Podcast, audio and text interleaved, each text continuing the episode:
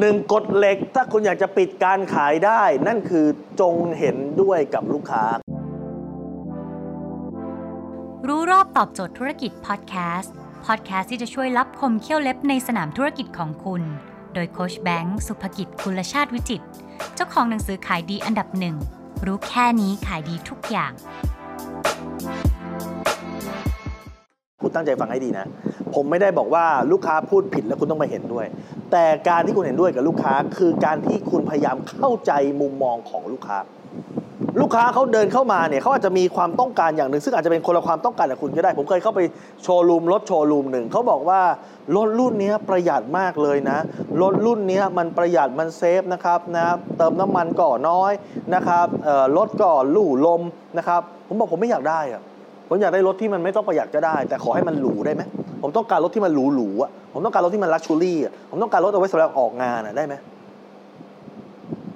ถ้าคุณเป็นคนขายคุณต้องบอกว่าได้ค่ะ เดี๋ยวจะหามาให้ นี่คือการที่คุณจะต้องมองเห็นฝั่งเดียวกับลูกค้าครับ คุณต้องพยายามเข้าใจเพราะการที่คุณจะปิดการขายได้ คุณต้องปิดการขายในมุมของลูกค้า ไม่ใช่การปิดการขายในมุมของคุณเอง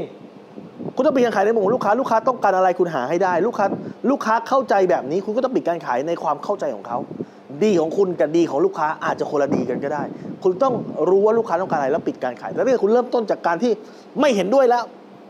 นะครับลูกค้าบอกอยากจะได้สีดำดำมันไม่ดีนะครับ ลูกค้าเพราะว่าเออสีขาวมันดีกว่านะฮะไม่ได้แล้วครับดำก็ดีนะครับดำเนี่ยนี่คือแบบดูภูมิฐานมากใช้ได้เลย นี่คือการที่คุณเห็นด้วยกับลูกค้าครับดังนั้นจงจำไว้ครับ ถ้าวันเนี้ยเนี่ย คุณกำลังจะปิดการขายลูกค้าพูดอะไรมาเนี่ยคุณไม่รู้หรอกครับว่าความเชื่อนั้นเนี่ยมันมาจากเบื้องลึกเบื้องหลังอะไรแต่อย่างแรก คุณต้องเห็นด้วยกับลูกค้า อย่าเริ่มต้นจากการเป็นปฏิปักษ์กับลูกค้า การประกาศศัตรูกับลูกค้าตั้งแต่ช่วงแรก ๆ ไม่ทำให้คุณปิดการขายได้ มันจะมันจะกระทบอีโก้คุณนะ ชนะฉันชนะลูกค้าฉันเถียงลูกค้าชนะ แต่มันยังไงอะเถียงลูกค้าชนะแล้วคุณบอกว่าลูกค้าโง่ แต่คนโง่ที่คุณบอกมันมีตังค์นะครับ แต่มันไม่ซื้อคุณมันซื้อคนอื่นที่เห็นด้วยกับมันนะ ดังนั้นจงเห็นด้วยกับลูกค้าแล้วปิดการขายให้มันได้ แล้วเเงินไปใช้แบบที่คุณต้องการดีกว่าครับ